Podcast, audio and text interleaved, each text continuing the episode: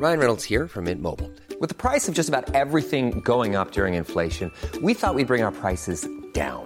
So to help us, we brought in a reverse auctioneer, which is apparently a thing. Mint Mobile unlimited premium wireless. Ready to get 30, 30, bit to get 30, bit to get 20, 20, 20, bit to get 20, 20, bit to get 15, 15, 15, 15 just 15 bucks a month. So, Give it a try at mintmobile.com slash switch. $45 upfront for three months plus taxes and fees. Promo for new customers for limited time. Unlimited more than 40 gigabytes per month. Slows. Full terms at mintmobile.com.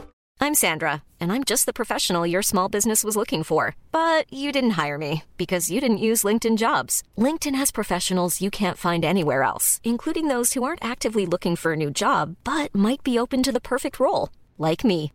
In a given month, over 70% of LinkedIn users don't visit other leading job sites. So if you're not looking on LinkedIn, you'll miss out on great candidates like Sandra. Start hiring professionals like a professional. Post your free job on linkedin.com/people today.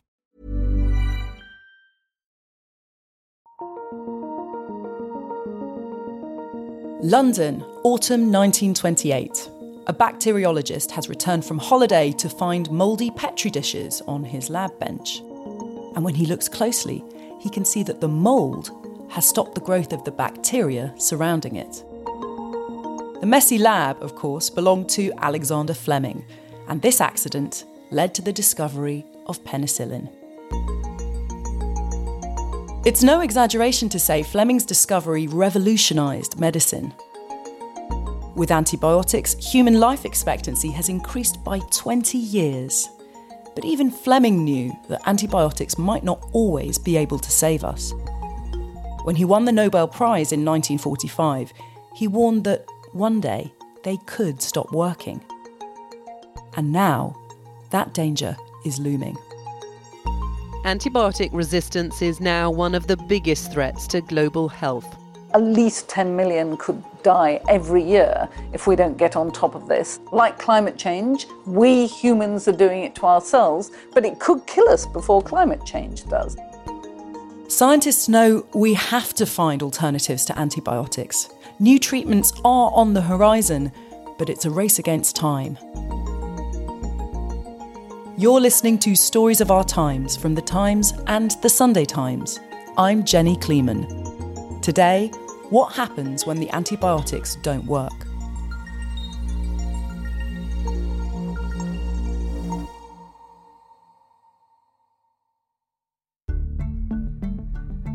I'm Ben Spencer. I'm science editor of the Sunday Times.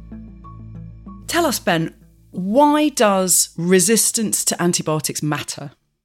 So, antibiotics we use all the time. If we have an infection, say tonsillitis, if you have a hip operation, you'll take antibiotics to ward off any bacteria getting into the wound when you're opened up, say a cesarean section, having your tonsils out.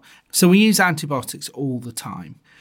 And over time, bacteria becomes resistant. So, it's what we call antibiotic resistance or antimicrobial resistance. People might have heard of superbugs. Superbugs are a symptom of antibiotic resistance. Things like MRSA or C. difficile, very hard to treat because they've evolved to escape antibiotics. Do you mean then that if antibiotics don't work, if the bacteria have evolved to escape them, then routine procedures having a cesarean, having a hip replacement are not going to be possible or will be really dangerous? There will be dangerous. There was a time when, if you were doing an operation where you cut into someone's skin, the risk of infection was high. That all changed in the 1920s when Alexander Fleming discovered penicillin. Suddenly, we had a drug which could defeat bacterial infections. And by the 1940s, they were widespread. But that's now changing again because we have this developing resistance. Bacteria are evolving to resist our weapons against them, essentially.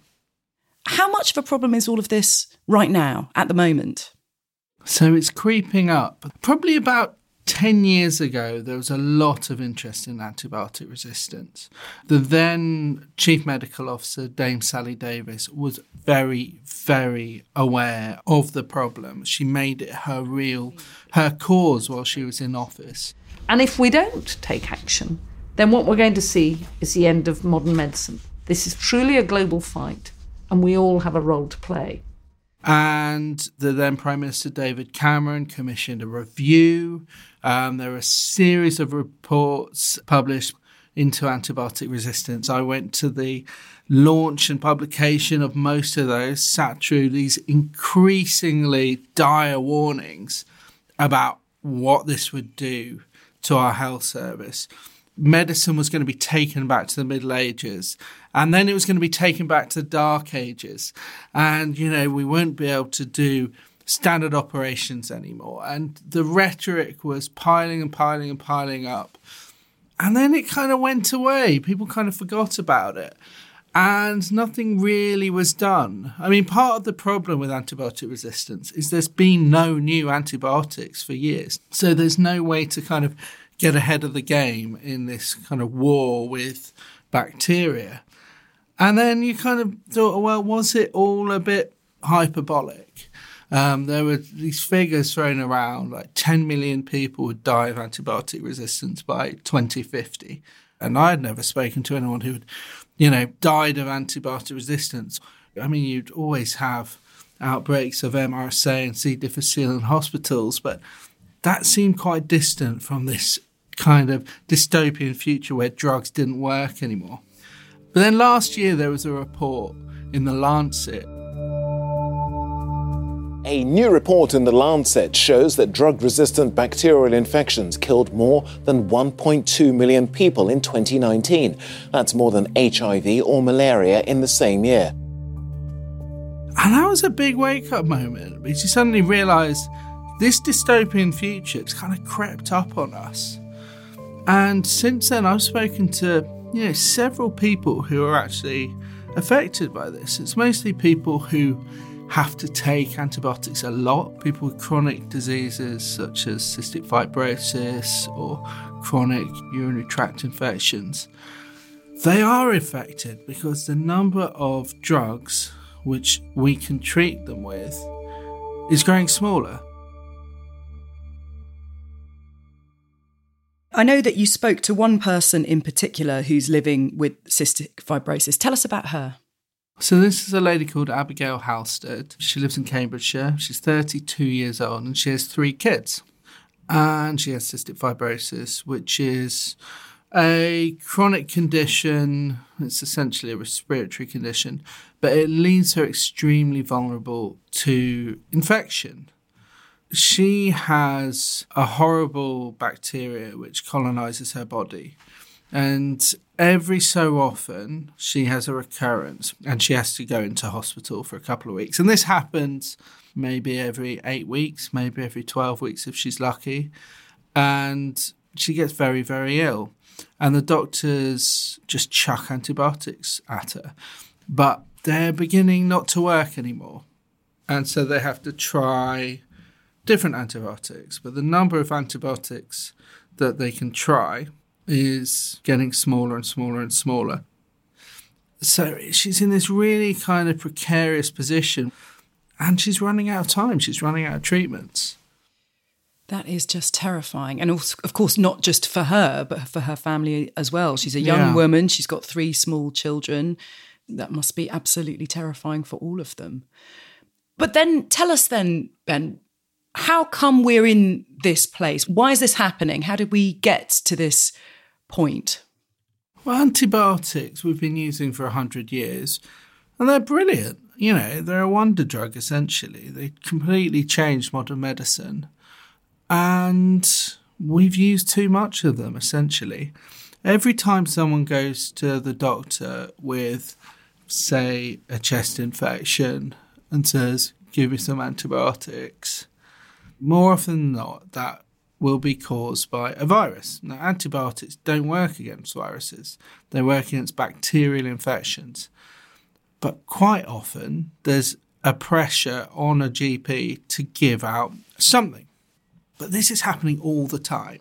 Mm. And we overuse antibiotics. And we overuse them in this country, even though there's been, I don't know, 10 years pushback against this.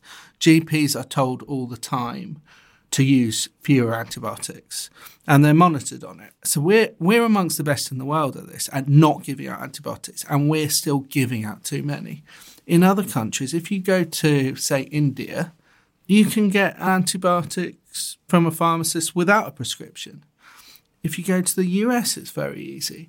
So globally, we're using too much. And that's before we get on to to animal health. You know, antibiotics are massively used in farming to try and stop infections. And basically, animals are pumped full of the things.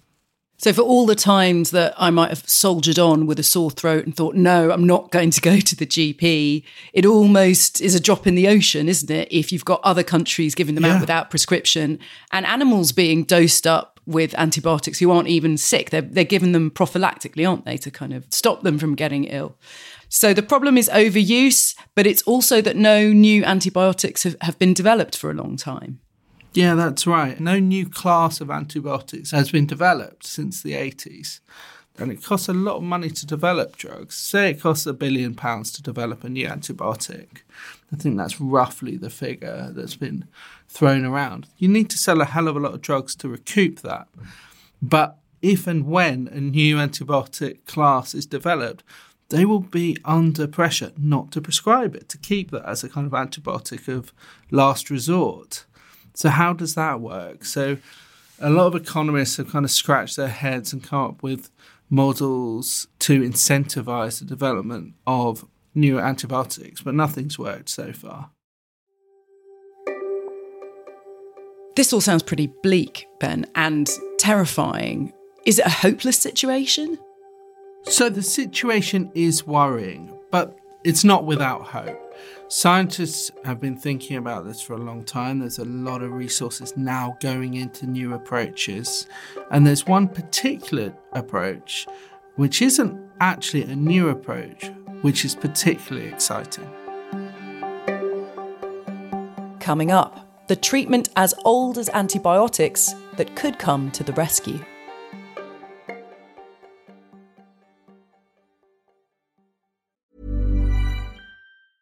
It's that time of the year. Your vacation is coming up. You can already hear the beach waves, feel the warm breeze, relax, and think about work.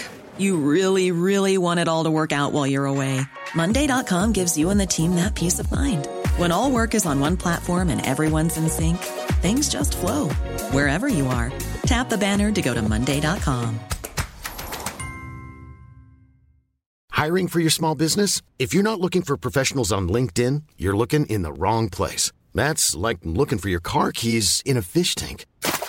LinkedIn helps you hire professionals you can't find anywhere else, even those who aren't actively searching for a new job but might be open to the perfect role. In a given month, over 70% of LinkedIn users don't even visit other leading job sites. So start looking in the right place. With LinkedIn, you can hire professionals like a professional. Post your free job on linkedin.com slash people today. Many of us have those stubborn pounds that seem impossible to lose, no matter how good we eat or how hard we work out. My solution is PlushCare. PlushCare is a leading telehealth provider with doctors who are there for you day and night to partner with you in your weight loss journey. They can prescribe FDA-approved weight loss medications like Wegovy and Zepbound for those who qualify. Plus, they accept most insurance plans. To get started, visit plushcare.com slash weight loss. That's plushcare.com slash weight loss.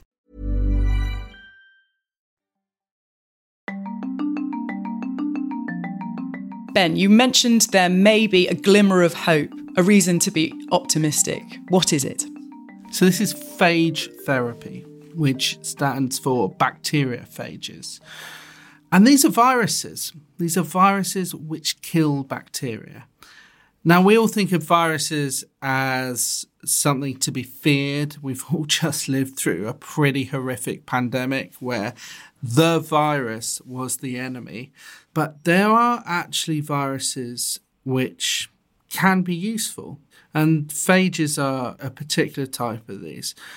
And there are loads of them. for every type of bacteria, there's about 10 phages, 10 different types of phages, which purely exist to defeat that bacteria. We didn't know anything about this, but about 100 years ago, in the 1920s, they were discovered.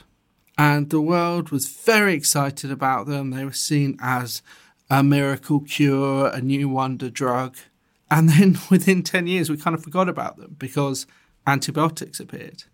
But now that antibiotics, Uh, we're beginning to really see the limitations. There's a turning back to phages and doctors beginning to think can we use these good viruses to treat bacterial infections? That's so interesting then that phages were discovered around the same time as antibiotics, but we ran away with the idea of antibiotics and kind of ignored them a bit. Essentially, yeah. And how do phages work?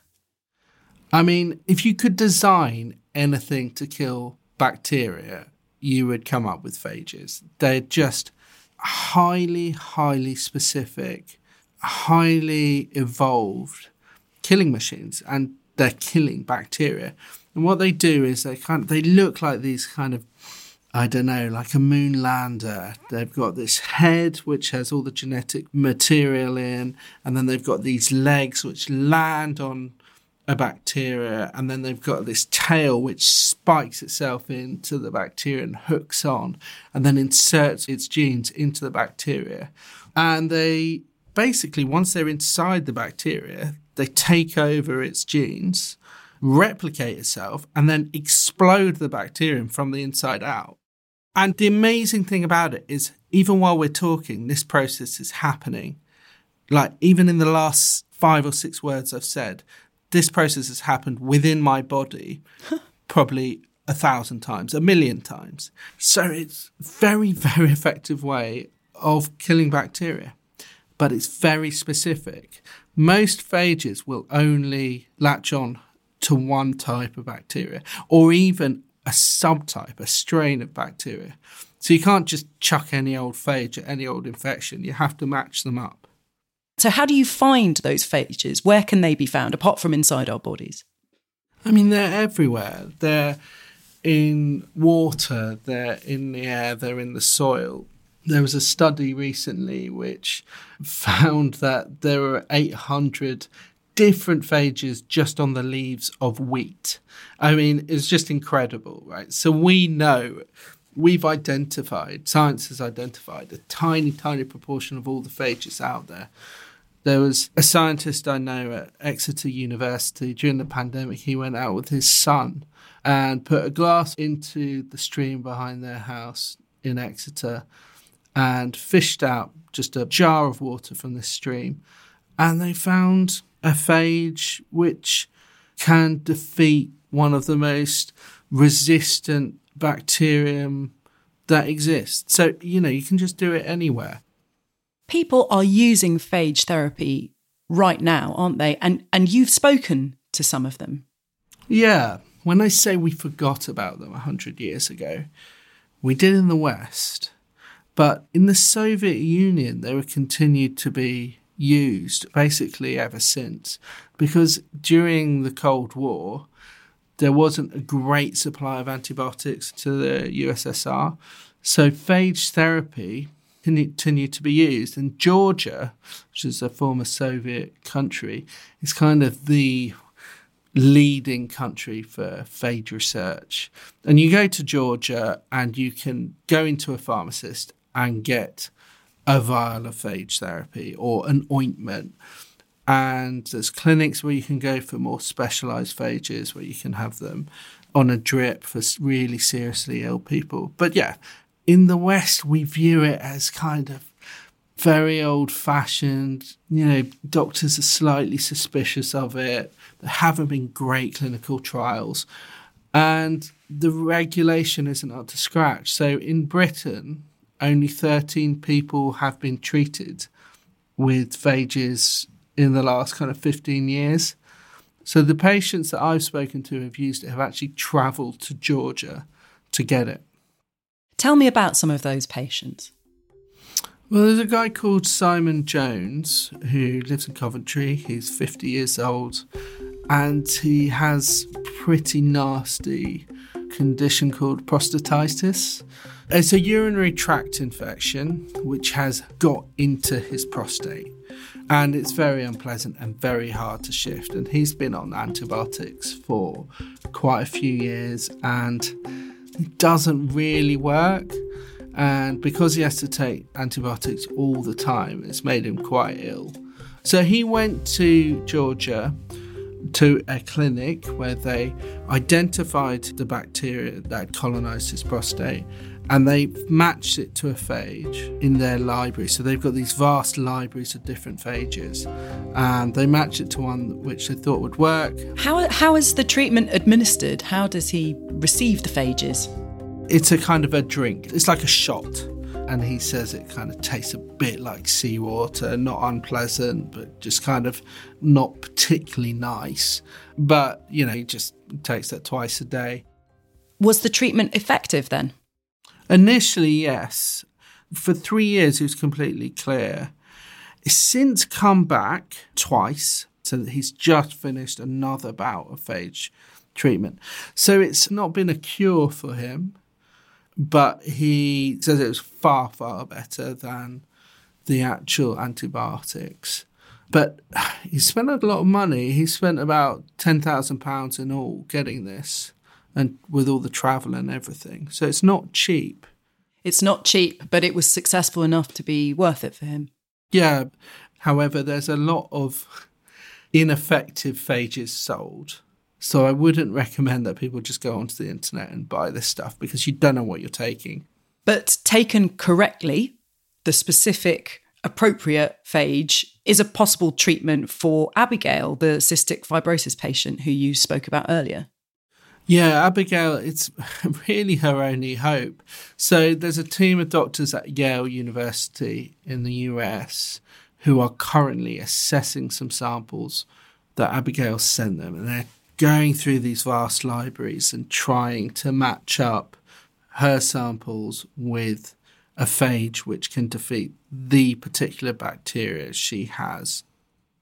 Ben, you've mentioned these libraries in the US and in Georgia, but we don't have equivalent libraries here yet, do we? How close are we to having that kind of information and to rolling out the use of phage therapy more widely in the UK?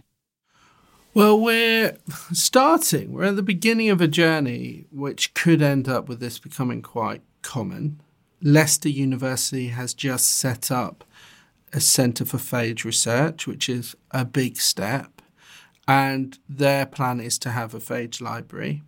The House of Commons Science and Technology Select Committee is just in the process of doing an inquiry into phage therapy and the hurdles that are currently stopping phage therapy being used in the UK.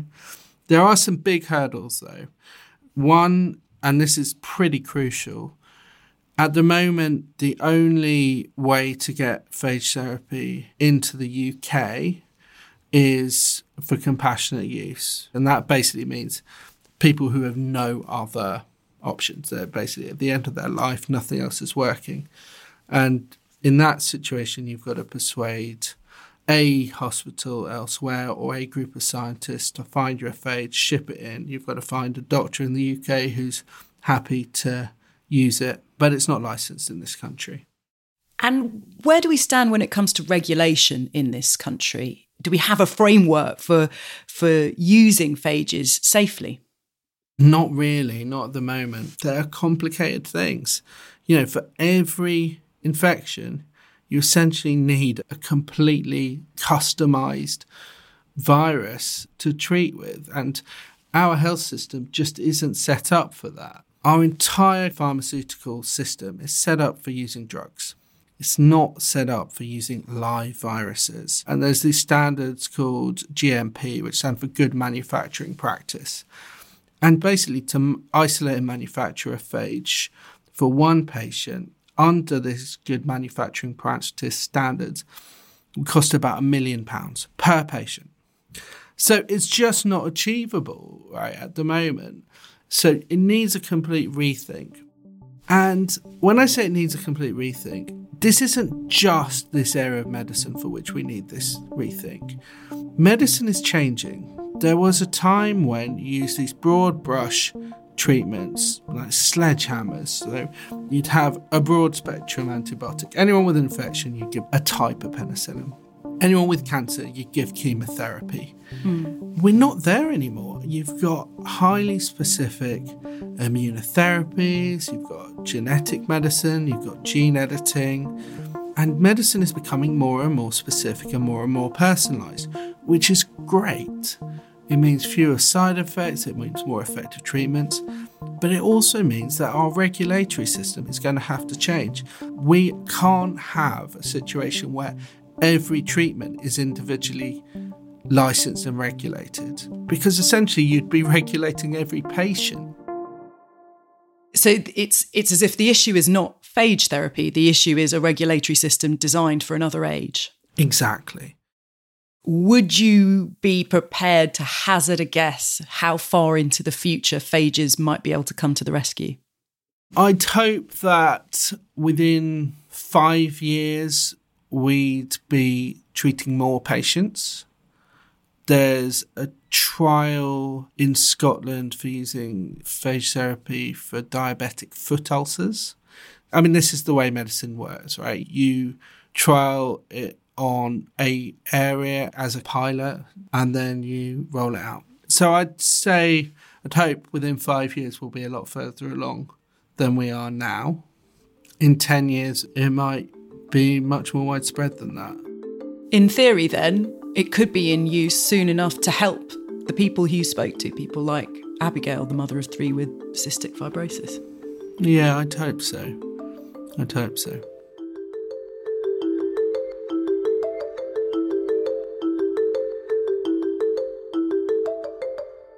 You've been listening to Stories of Our Times, a podcast brought to you thanks to subscribers of The Times and The Sunday Times, with me, Jenny Kleeman, and my guest, Sunday Times science editor, Ben Spencer. And Ben has taken a deep dive into all of this in the Sunday Times magazine, which you can read on the Times website. You can find all of Ben's reporting there at thetimes.co.uk or in print on Sundays. The producers were Blanca Schofield and Taryn Siegel. The executive producers today were Kate Ford and James Shield, and sound design was by Hannah Varrell. Have a great weekend.